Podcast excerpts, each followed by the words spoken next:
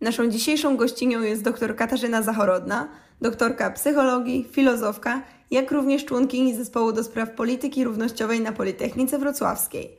Pani Katarzyno, bardzo nam miło Panią gościć. Zacznijmy więc od pierwszego pytania. W takim razie, w związku z tym, że poniekąd naszą grupą docelową jako akademickiego radia są studenci, a pani również ze studentami jest po drodze, to chciałabym zacząć tę rozmowę od wątku wchodzenia w dorosłe życie w jaki sposób radzimy sobie lub też nie radzimy z tym etapem, ale też jakie wyzwania stawia dzisiejszy świat przed tak zwanymi młodymi dorosłymi. Młodzi dorośli, czy osoby, o których tutaj będziemy rozmawiali, to są statystycznie te osoby pomiędzy 20 a 30, przez niektórych badaczy określanym 35 nawet rokiem życia. I tutaj ja bym się chciała odwołać do koncepcji Arneta, który nazywa to stadium wrastaniem w dorosłość. Jest to taki specyficznie mm, rozumiany nowo wyróżniany okres w rozwoju psychicznym człowieka. Taki etap, którego jeszcze 50-60 lat temu psycholodzy nie rejestrowali. Wtedy zakładaliśmy, że jak młody człowiek osiąga mniej więcej 18-19 rok życia, kończy nastoletniość, zaczyna być dorosły, a jak zaczyna być dorosły, to zakłada rodzinę, znajduje pracę, e, kończy się uczyć, bierze kredyt na 30 lat, tak? I wykonuje tę samą pracę przez kolejne lata, aż do emerytury. A wy żyjecie mm, w pewnym rejonie geograficznym, w kraju, który ma dosyć dobrą sytuację ekonomiczną. Ja wiem, niektórzy będą tutaj dyskutować i polemizować. Jesteśmy w kraju, który jest wysoko ekonomicznie ustawiony, i wy, jako młodzi ludzie, macie szansę poświęcić dobre 10, a nawet 15 lat życia na to, żeby podoświadczać waszej samodzielnej młodości. Nie musicie w wieku 20 lat rozpoczynać pracy zarobkowej. Nie musicie, możecie trochę pomieszkać z rodzicami. Czasem jest to taka sytuacja, że rodzice wam pomogą finansowo w wynajęciu mieszkania. Nie idziecie do pracy, bo zawody w tej chwili coraz bardziej, jakby coraz szerzej dostępne są takie zawody, do których trzeba się intelektualnie, kreatywnie przygotować, więc trzeba skończyć studia wyższe. Co więcej, nie musicie rozpoczynać dorosłości w wieku 20 lat, bo też nie jesteście obarczeni dziećmi. Ten moment, od którego rozpoczynamy, jakby zaczynamy widzieć nowe stadium rozwoju psychicznego wiąże się bardzo mocno z latami 60. XX wieku, kiedy została wynaleziona pigułka antykoncepcyjna. Dwudziestolatki 50 i 60 lat temu zaczynały życie rodzinne nie dlatego, że pasją było zakładanie rodziny, tylko dlatego, że czasem się to zdarzało. A wy macie spokojnie 10 lat na to, żeby spróbować zrozumieć, kim jesteście, czego chcecie od życia, jakie są wasze wartości, jaka jest wasza tożsamość, co chcecie robić w swoim życiu przez kolejne 20, 30, 40 lat, ale też macie te 10 lat po to, żeby spokojnie budować swoją tożsamość, zrozumieć, jaki jestem, jakie są moje cechy, jakie są moje potrzeby i z kim będę w stanie zbudować trwałą, bezpieczną, rodzinną relację.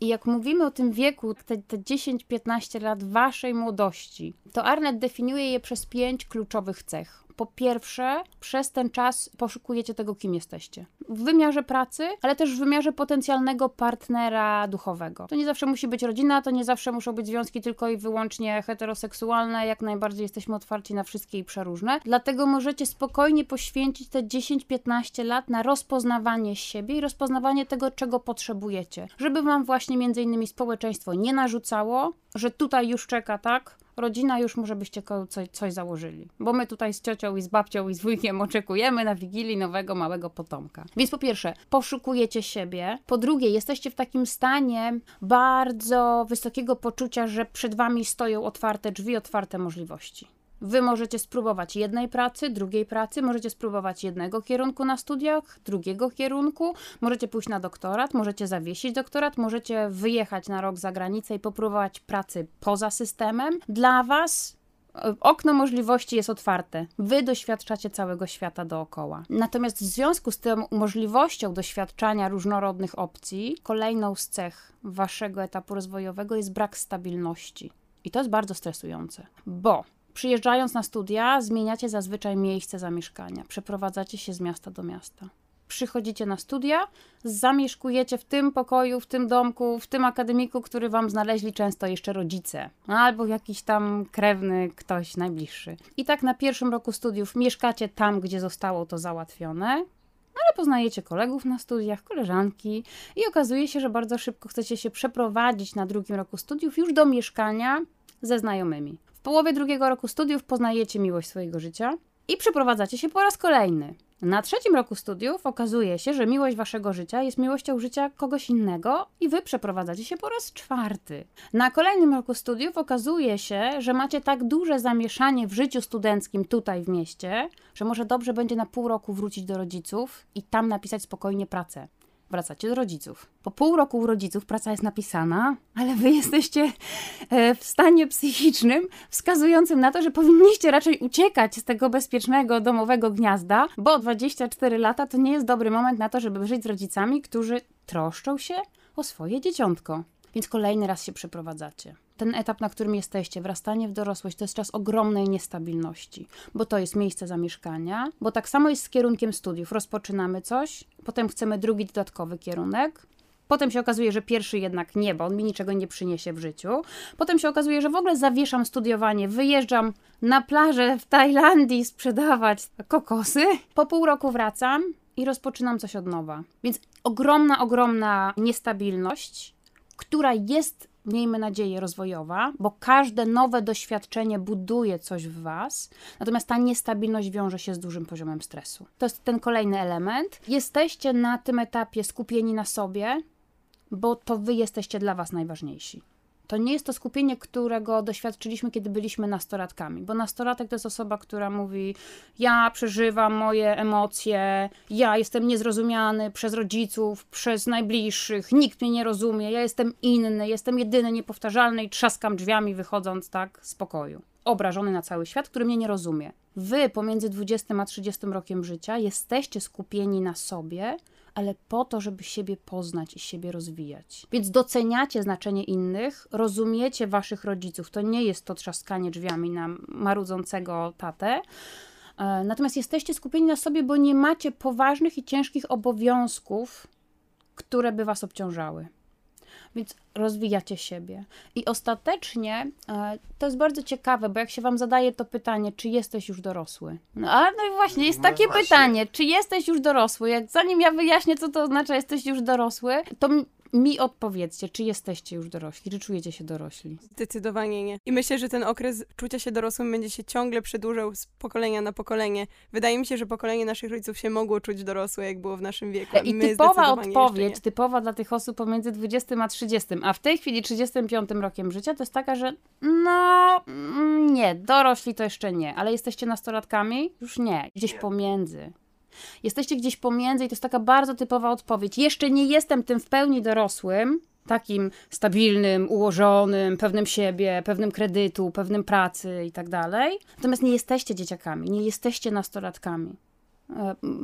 I to bycie pomiędzy jest bardzo ważną, bardzo ważną cechą. Będziecie się budowali z kolejnymi latami coraz bardziej, będziecie coraz lepiej odnajdywali swoją tożsamość, będziecie coraz lepiej rozumieli swoje emocje, swoje potrzeby, swoje granice, to co jest dla Was ważne w Waszym życiu. I to jest to dochodzenie do dorosłości. Natomiast jak się pyta tych młodych ludzi w Waszym wieku, czym jest dla ciebie dorosłość, to się pojawią trzy kluczowe kryteria. To jest po pierwsze branie odpowiedzialności za siebie. Po drugie jest niezależność finansowa. I po trzecie jest niezależność decyzji. I dla młodych ludzi to są kryteria świadczące o tym, że jestem dorosły. Jak podejmuję swoje niezależne decyzje, jestem niezależny finansowo, i odpowiadam za swoje działania. Dla naszych rodziców, czy dla państwa rodziców i tych wcześniejszych pokoleń rodziców również, dorosłość była wyznaczona przez to, że skończyłem edukację, myślę o zamąż pójściu albo o wyjściu za mąż, o założeniu rodziny i o tym, żeby się osadzić w stałej, konkretnej pracy. Z waszej perspektywy to nie są kryteria dorosłości. Mnie bardzo zainteresowało, y, jak trafnie Pani opisała cały ten proces, jeśli chodzi o wyprowadzkę i miłość życia, i wyprowadzkę kolejną i kolejną, i szukanie siebie. Natomiast ciężko się nie zgodzić z tym, że jesteśmy uprzywilejowani. Żyjemy w takich czasach, w których faktycznie mamy ogromną możliwość wyboru i możemy siebie jeszcze poznawać, i mamy przestrzeń, żeby sobie wszystko odkrywać na spokojnie, a z drugiej strony myślę, że żyjemy w czasach mediów społecznościowych, pandemii, dużych oczekiwań, na pewno dużo większych niż lata temu i zastanawiam się, jak w takim razie wygląda zdrowie psychiczne znowu młodych, dorosłych, studentów, ludzi między 20 a 25 rokiem życia, biorąc pod uwagę z jednej strony ten przywilej, o którym mówiliśmy, a z drugiej strony właśnie te oczekiwania i tą presję, która jest na nas nakładana. Jest nakładana presja, ja troszeczkę powiedziałam o tym w kontekście zmian, tego, że jesteśmy w zmianach. Arnett jeszcze opowiadał o tym, że ten czas, kiedy jesteście, to jest czas optymizmu. Natomiast on już w swoich badaniach na początku pierwszej dekady XXI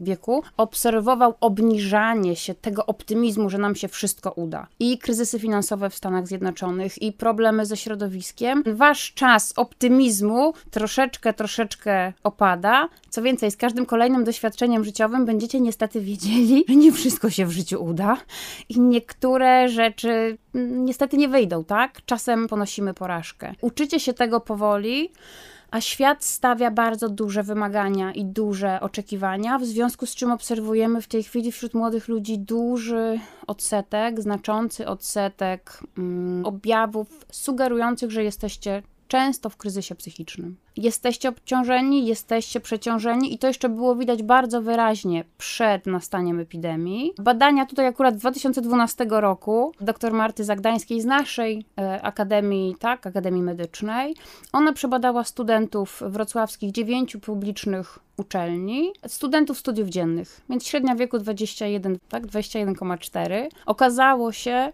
że w trakcie badania 5% cierpi na pełni diagnostyczną depresję, ale proszę Państwa, 40% ma taki poziom doświadczanych lęków i obniżenia nastroju, zaburzeń nastroju, że wypadałoby skierować się po jednorazową, przynajmniej po jednorazową konsultację psychologiczną, psychoterapeutyczną, po to, żeby terapeuta stwierdził, dał wskazówki, czy możemy radzić sobie samodzielnie i iść do przodu, czy lepiej będzie pozostać w terapii, żeby troszeczkę podwyższyć jakość funkcjonowania. I te wyniki, ten obraz trudności psychicznych, waszych trudności psychicznych, został powtórnie zbadany teraz w zeszłym roku przez pracownicę naszego Wydziału Informatyki i Zarządzania, jeszcze przez chwilę Informatyki i Zarządzania i w tych badaniach wyszło, że znowuż prawie, to jest ogromna, ogromna liczba, prawie 70% z Was podczas tej listopadowej fali zachorowań e, na COVID-19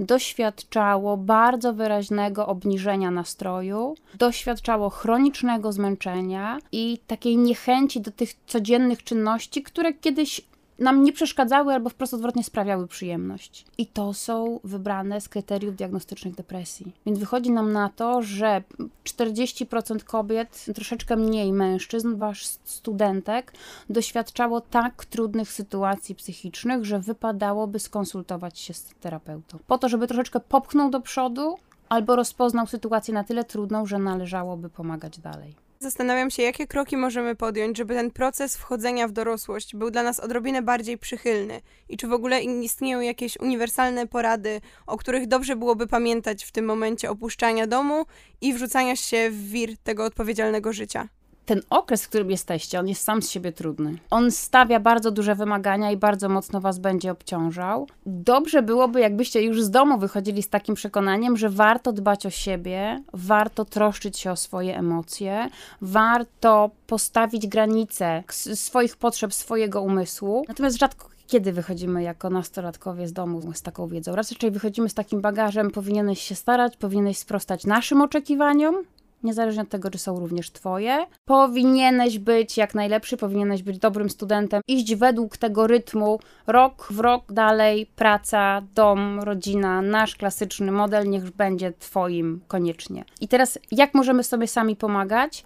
Po pierwsze, warto mieć świadomość, że wy nie musicie tego zrobić teraz, tu i teraz. Macie na to 10-15 lat, według współczesnej psychologii, spokojnie, nikomu się nie spieszy. Praca, którą będziecie wykonywali przez kolejne kilkadziesiąt lat waszego życia, to jest praca, która wymaga od was umiejętności uczenia się i oduczania pewnych kompetencji po to, żeby nabywać nowe. Nigdy wasz proces edukacji się nie zamknie. Zawsze będzie zmienny, bo praca, bo praca jest inna, więc dajcie sobie spokojnie czas, nie czując presji społecznej, dystansując się wobec tej presji społecznej, bo to mogą być oczekiwania innych, a nie wasze własne potrzeby. Jak sobie jeszcze pomagać? Rozpoznając swoje emocje, rozpoznając czego chcę, dając sobie prawo do tego, żeby zatrzymywać się, żeby wyłączać się z pewnych relacji, z pewnych sytuacji, w które jestem zaangażowany, one mi nie sprzyjają. Mam poczucie, że mnie obciążają zamiast dawać mi szansę na dobry rozwój. Pozwólcie sobie na to,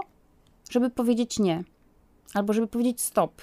Chwila, ja potrzebuję godzinę, dzień, tydzień na to, żeby pomyśleć, czy ja chcę w tym być. Jeżeli zaczniecie czuć jednak, że dzieje się coś bardziej nie tak, że jesteście przez dłuższy czas w, w obniżonym nastroju, że przez dłuższy czas odczuwacie smutek, że nie potraficie cieszyć się właśnie tym, co kiedyś było dobre i przyjemne, to nie obawiajcie się e, napisać chociażby przez internet i umówić na pomoc taką specjalistyczną pozostając w temacie kryzysów psychicznych, ale rozszerzając je trochę z perspektywy studentów na perspektywę w ogóle Polaków. Chciałam zapytać, jaka jest kondycja psychiczna, jeśli chodzi o nasz naród? Jest rzeczywiście ciężko. Jest trudno i tu znowuż ja się odwołuję troszeczkę takich badań z poprzedniej dekady po to, żeby nam pokazać, czy Państwu pokazywać, jak w tej chwili w związku z COVID-19 jest źle. Badanie EZOP Polska 2010 pokazało, że niemalże jedna czwarta z nas, 23,4%, doświadczy w ciągu życia co najmniej jednego zaburzenia psychicznego. Jedna czwarta z nas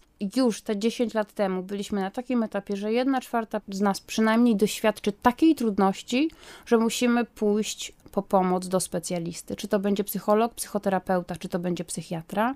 Jedna czwarta. W tej chwili a, widzimy, że te dane idą jeszcze bardziej do góry i statystycznie wychodzi na to, że mniej więcej milion Polaków cierpi w tej chwili na depresję. A depresja jest tylko jednym z kryzysów, z typów kryzysów psychicznych, jakich doświadczamy. To kobiety najczęściej doświadczają kryzysów psychicznych takich jak zaburzenia afektywne, więc depresja to przede wszystkim. Natomiast najczęściej pojawiającym się zaburzeniem psychicznym czy tym kryzysem mentalnym u mężczyzn są uzależnienia. Więc milion, milion z nas choruje na depresję, ale do tego jeszcze dochodzą pozostałe, tak? Pozostałe trudności i nasze kryzysy psychiczne. Co ciekawe, kobiety przeżywają depresję, kobiety przeżywają zaburzenia nastroju, Mężczyźni w naszej kulturze nie przeżywają, bo mężczyźni się nie smucą, bo mężczyźni walczą, bo mężczyźni dominują, bo mężczyźni idą do przodu. I jak już tak walczą i dominują i nie przeżywają lęku i stresu i obciążeń psychicznych, to kończy się tym, że statystyki popełnianych samobójstw mówią, że na jedną kobietę 5,5 mężczyzny dokonuje próby samobójczej. 1 do 5,5. Ale mężczyźni nie mają zaburzeń nastrojów. W związku z czym sytuacja nasza psychiczna, nasza e, mieszkańców tego kraju, niezależnie od tego, jakiej narodowości jesteśmy, jest bardzo trudna, jest bardzo poważna. Przy COVID-zie pokazało się, że 40, e, ponad 40% z nas zaobserwowało u siebie wyraźne pogorszenie zdrowia psychicznego podczas pierwszej i drugiej Co z takim kryzysem możemy zrobić? Kiedy czujemy, że już jesteśmy w takim momencie, że za chwilę nastąpi ten kryzys i że za chwilę może się stać z nami coś niedobrego, a niekoniecznie jesteśmy w stanie to kontrolować, co możemy z tym zrobić? Jeżeli jest to taki kryzys, że byłoby zagrożone nasze życie, to możemy zadzwonić e, na 112, możemy wezwać karetkę, mogą nasi najbliżsi wezwać karetkę, możemy przyjść na oddział przyjęć e, do szpitala i powiedzieć, w jakim jesteśmy trudnym stanie. Możemy zadzwonić na kilka infolinii, kiedy możemy porozmawiać z drugim człowiekiem, ze specjalistą, który nas utrzyma, złapie naszą rękę, złapie tę nitkę, żebyśmy nie skoczyli. Ale najprostszy telefon, wykonać telefon na 112, żeby po nas przyjechała karetka, bo nie warto jest, bo nie warto jest kończyć. To w takim razie chciałam jeszcze zapytać, gdzie zgłosić się po pomoc, jeżeli takiej pomocy nie jesteśmy w stanie uzyskać na własną rękę? Mam na myśli, jeśli nie stać nas na przykład na psychoterapię, nie stać nas na prywatne wizyty u psychiatry, to gdzie możemy się zgłosić i taką pomoc za darmo uzyskać? My, jako wy, czyli studenci Politechniki Wrocławskiej, możecie udać się do tych dwóch ośrodków, czyli jest to nasza poradnia psychologiczna Politechniki Wrocławskiej, albo to Centrum Konsultacji Psychologicznych i Mediacji, ale możecie również przez stronę Fundacji Twarze Depresji umówić się na indywidualne konsultacje psychoterapeutyczne i to jest zupełnie nieodpłatne. Może być anonimowe, nieobciążające, no bo niestety, jak już jesteśmy przy tych mężczyznach, którzy nie chcą przed samym sobą albo przed światem pokazać, że jest im ciężko w życiu, to okazuje się, że oni mogą mieć nawet problem, żeby zgłosić się na psychoterapię, bo sąsiad zobaczy, bo koledzy się dowiedzą, bo żona się dowie albo partner, partnerka. Sami przed sobą próbują ukryć ten fakt, że potrzebuje pomocy, bo jak się dowiedzą najbliżsi, koledzy, współpracownicy, to będą myśleli, że jestem zaburzony, a jestem po prostu w kryzysie psychicznym, który raz jeszcze 40, ponad 40% z nas w drugiej i w trzeciej fali COVID-u było w takim stanie, że przydałoby się nam skonsultować. Jesteśmy wychowywani w taki sposób, jak popatrzycie na to, jak traktowane są od najwcześniejszych lat dziewczynki i chłopcy. Przyjrzyjcie się, jak kolejny raz będziecie przychodzili obok placu zabaw albo obok jakiegoś rodzica, który zajmuje się swoim dzieckiem. Jeżeli e, dziewczynce jest źle, to my ją wspieramy w tym. Zabolało, przykro, przykro mi, przytulę cię, uspokoję, chodź przytulić się do mamy, chodź przytulić się do taty.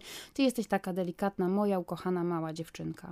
Co mówimy do chłopca, jak się przewróci i go boli? Nie rycz, nie rycz. Chłopaki nie płaczą. Zbieramy się i do działania. A co taki jesteś, Beksa? I w ten sposób ustawiamy psychikę chłopca, najpierw takiego małego, a potem coraz starszego. Mężczyźni nie mają trudnych emocji. Nie nie mają tego przeżywać. Nie ma społecznej akceptacji na to, żeby mężczyzna odczuwał lęk, a zaburzenia lękowe są bardzo częste i w pandemii nam powychodziły.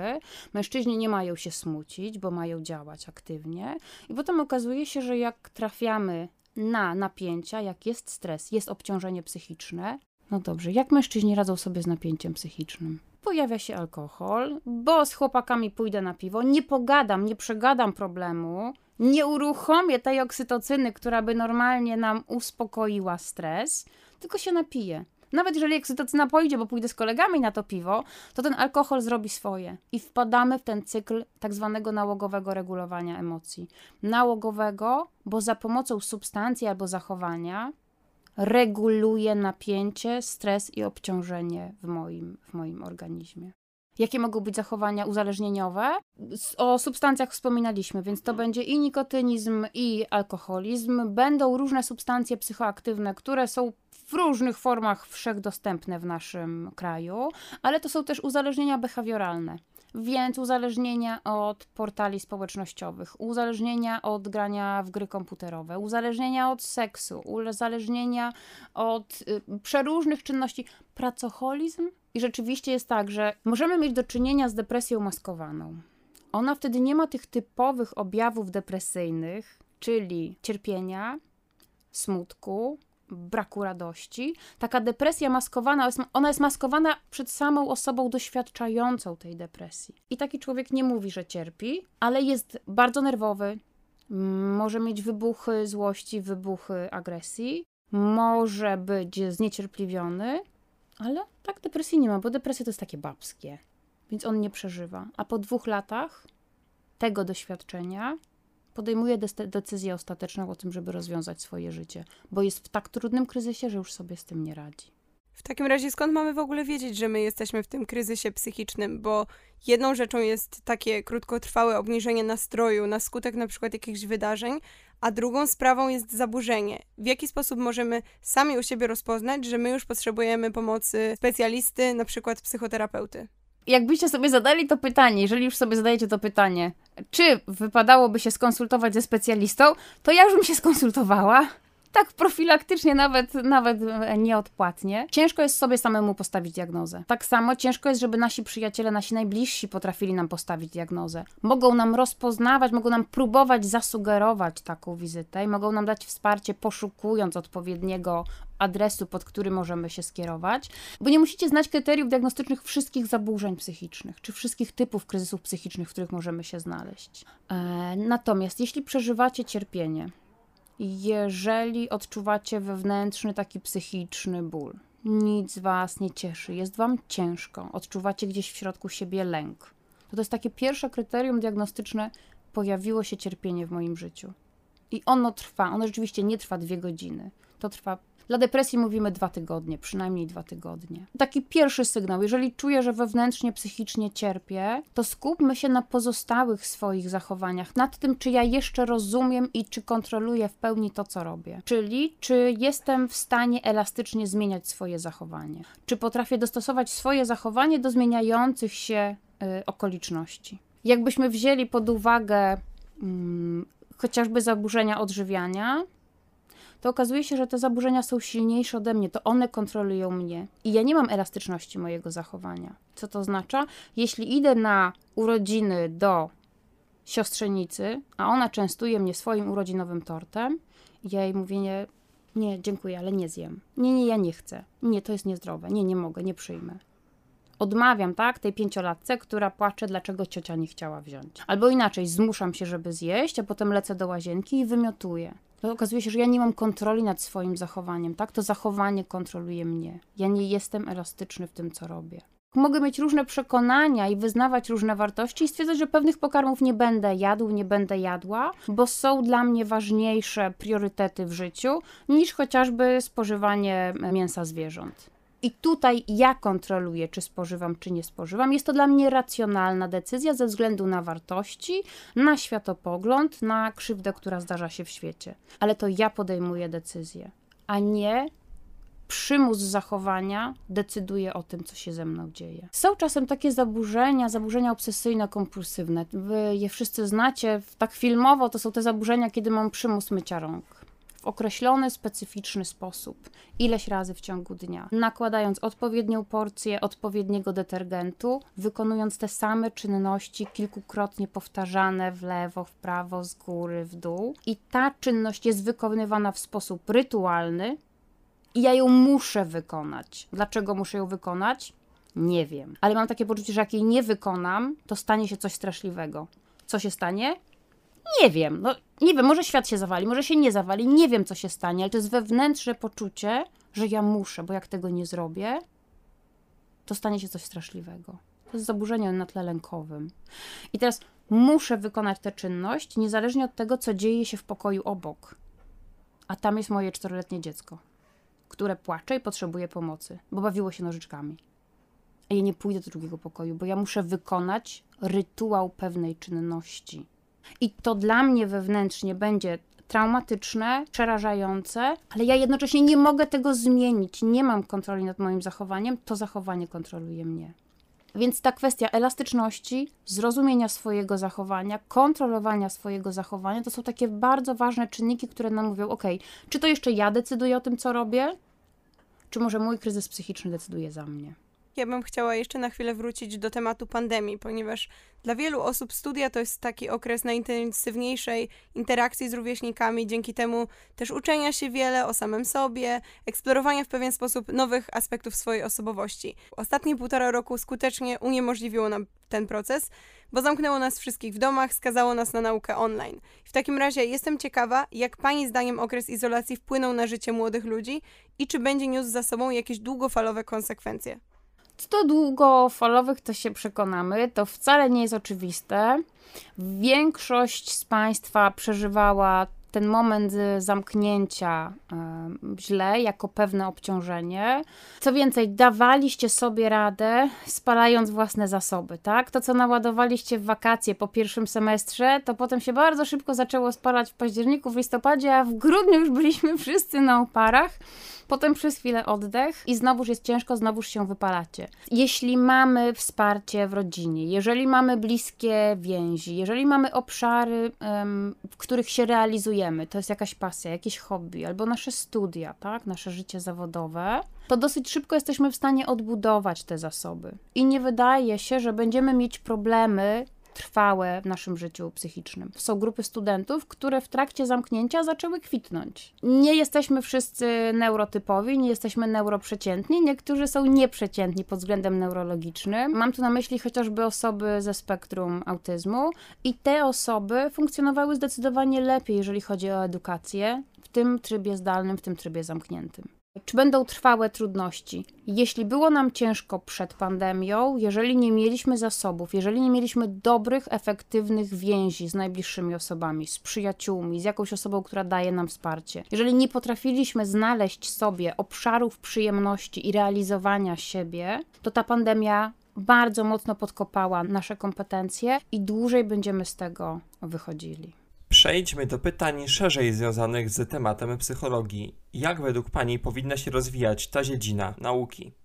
Ja to bym chciała, żeby psychologia robiła w końcu naukowe, w pełni naukowe i dobre, rzetelne metodologicznie badania. To znaczy dobre, duże grupy badawcze, dobre eksperymenty przede wszystkim. Bądźmy behawiorystami, obserwujmy zachowania, bo to jesteśmy w stanie empirycznie pomierzyć i policzyć. Nie bazujmy tylko i wyłącznie na ankietach i na samoopisie, bo w samoopisie niestety może wkradać się taki problem, że my się chcemy dobrze przedstawić. Więc my kreujemy wizerunek, my odpowiadamy na pytania tak, żeby nam samym ze sobą było dobrze. Po pierwsze, możemy zataić je przed tym, kto będzie czytał, ale my je zatajamy przed, przed samym sobą. sobą. To tu jest jeszcze dodatkowy problem. To jeżeli chodzi o psychologię naukową i o psychologię ogólnie jako dyscyplinę w, w Polsce, to chyba rzeczywiście bądźmy naukowcami i przechodźmy z tego podejścia humanistycznego na podejście empiryczne. Co więcej, bardzo chciałabym, żeby w końcu przeszła ustawa o zawodzie psychologa i psychoterapeuty bo niestety pojawiają się nurty tak zwanej psychoterapii, które nie mają jakichkolwiek potwierdzonych, wiarygodnych wyników osiągnięć, trwałości rezultatów terapeutycznych, a to niestety jest bardzo częste. Mamy popularne ustawienia Hellingera, możemy być wróżką, która czyta z, ze szklanej kuli i też może sobie napisać na wizytówce i zarejestrować swoją działalność jako psychoterapeutyczna a podstawy naukowej do tego nie ma. Więc tu w tym wymiarze psychoterapeutycznym to życzyłabym sobie, żeby psychoterapeutą mógł zostać magister psychologii, żeby było te 5 lat takiej psychologii rzetelnej, uniwersyteckiej, opartej o wiedzę e, empiryczną, a dopiero potem szkoła terapeutyczna, ale też taka, która jest odpowiednio zarejestrowana, taki terapeuta, który się poddaje superwizji, czyli jest kontrolowany przez kogoś z góry, kto zna cały proces terapeutyczny e, i żeby były jasno odróżnialne te nurty, które są faktycznie psychoterapeutyczne, od takich nurtów około pomocowych, quasi naukowych. Czy znając pewne zasady, którymi powinniśmy się kierować, każdy z nas może uniknąć takich e, nieprawidłowości? Nie może, bo to jest tak, jakbyśmy przyszli do lekarza kardiologa, albo do neurochirurga, albo do y, onkologa. Y, I oni posługują się takimi pojęciami, że no, ja, ja, ja, ja bym nie była w stanie odróżnić kogoś, kto rzeczywiście zna się na rzeczy, a kogoś, kto się nie zna na rzeczy. Co więcej, te osoby, które są z powołania terapeutami, z powołania duszy i wewnętrznych odruchów, mają często taki urok osobisty, że one nas ujmą swoją osobowością. I my nie wiemy, czy one rzeczywiście wiedzą, co robią, czy tylko mają wewnętrzne przekonanie, że one dobrze czytają z tej magicznej kuli. Psycholog to jest po prostu osoba, która skończyła studia, pięcioletnie studia z zakresu psychologii, ma dyplom, dyplom psychologa, może być psychologiem, który pracuje w szkole, może być psychologiem, który prowadzi różne treningi, może być psychologiem, który uczy na uczelni wyższej i przekazuje po prostu wiedzę teoretyczną z zakresu, z zakresu obszarów badawczych psychologii. Żeby być psychoterapeutą, trzeba skończyć osobną szkołę psychoterapeutyczną. One trwają zazwyczaj 4 lata. Czasem to jest 2 plus 2, a czasem pełne 4 lata non-stop. Taka osoba, która kończy, jest jakby certyfikowanym terapeutą, psychoterapeutą.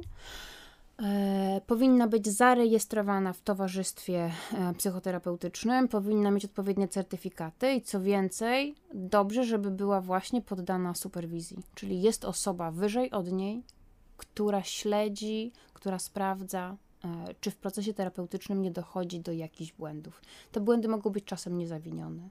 Jeśli chcielibyśmy indywidualnie mieć pewność, czy jesteśmy u dobrego terapeuty, to po pierwsze, zapytajmy o to, czy jest magistrem psychologii i czy jest w towarzystwie psychoterapeutycznym, czy jest certyfikowany. Zapytajmy o to, czy jest w superwizji, czy poddaje się superwizji, ale potem po prostu sobie z nim porozmawiajmy. Czy czujemy porozumienie? I kiedy będziemy opowiadać o swoim problemie, to dobry psychoterapeuta może nam powiedzieć: Wie pani co, ale ja się tym obszarem nie zajmuję.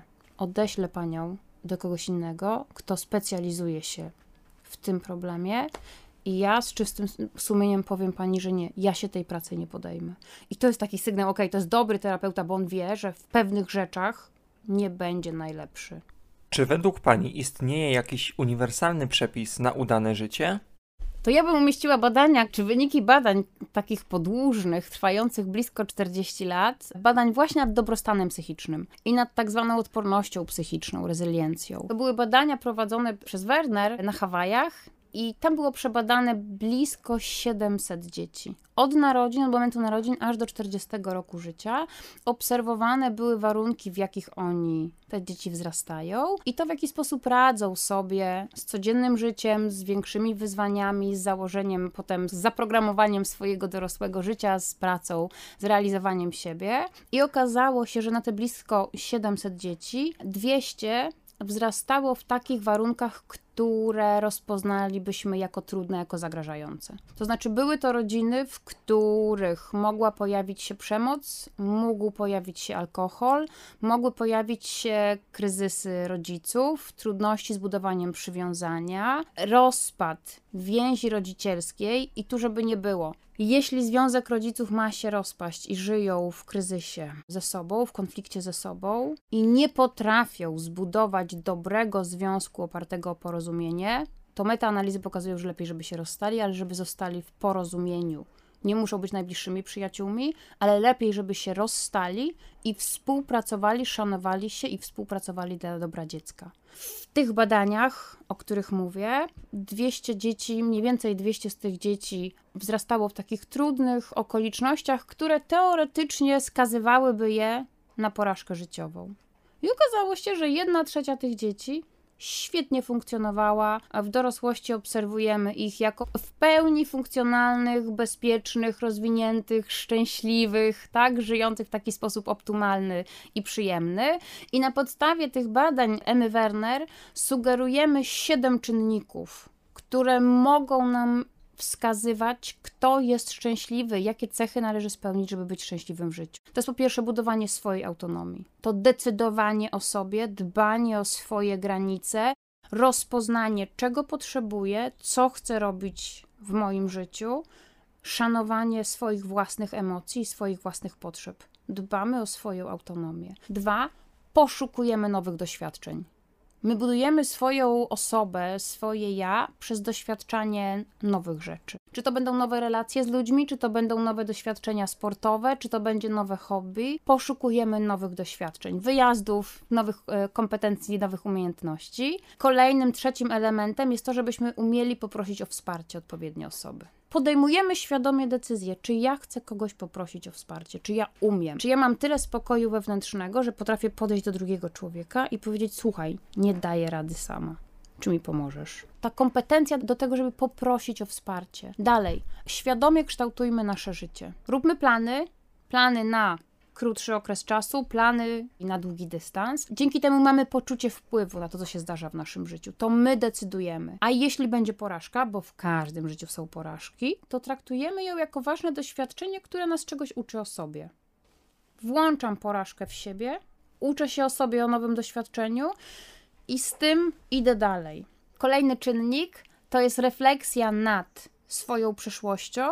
Z takim poczuciem jestem wdzięczny za to wszystko, co przeżyłem, co przeżyłam, czego doświadczyłam. I dzięki temu mamy pogodę ducha.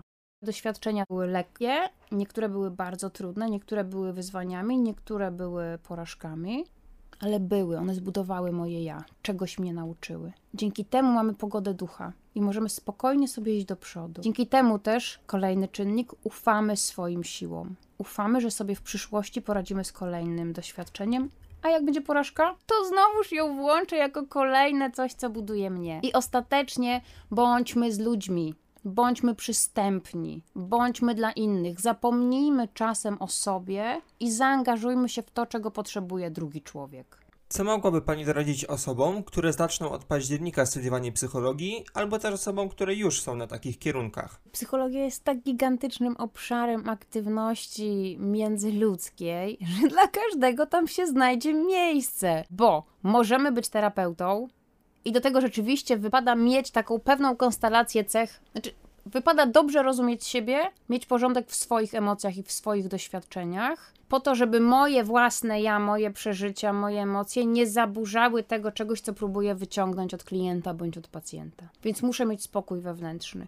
Nie mogę być taka, też taką osobą, która bardzo ekspresyjnie przeżywa swoje emocje i lubi, żeby inni przeżywali razem z nią i razem za nią i na nią zwracali uwagę, bo taki terapeuta będzie skupiał się znowuż bardziej na sobie niż na pacjencie. Ale to jest tylko i wyłącznie jeden z obszarów. Bo można nauczać psychologii na uczelni, bo można pracować w reklamie, bo można być w marketingu, bo można być e, w aktywnościach różnych, przeróżnych sprzedażowych, bo można pracować e, w korporacji w innym zawodzie, a z wiedzy psychologicznej tylko czerpać drobiazgi związane chociażby z komunikacją. Ale będąc psychologiem, będziemy świetnym reżyserem teatralnym, bo będziemy rozumieli, co jest ważne dla naszego odbiorcy i co jest ważne dla, e, tak, dla przeżyć tych osób, które odbierają nasze działania. Co więcej, studia e, z zakresu psychologii są bardzo ciekawe.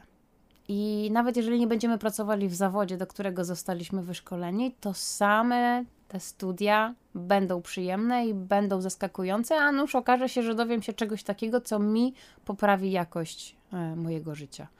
E, Więc jak, jak ktoś chce iść na psychologię, to ja zachęcam dla siebie, dla dystansu do siebie, dla samozrozumienia. Katarzyna Zachorodna, dziękuję serdecznie Państwu za udzielenie mi głosu i, i danie mi tego czasu, w którym mogłam chociaż troszeczkę poopowiadać o tym, jak ważne jest zdrowie psychiczne i jak powszechne są kryzysy psychiczne i wśród Was, wśród naszych studentów i ogólnie w naszej ludzkiej populacji.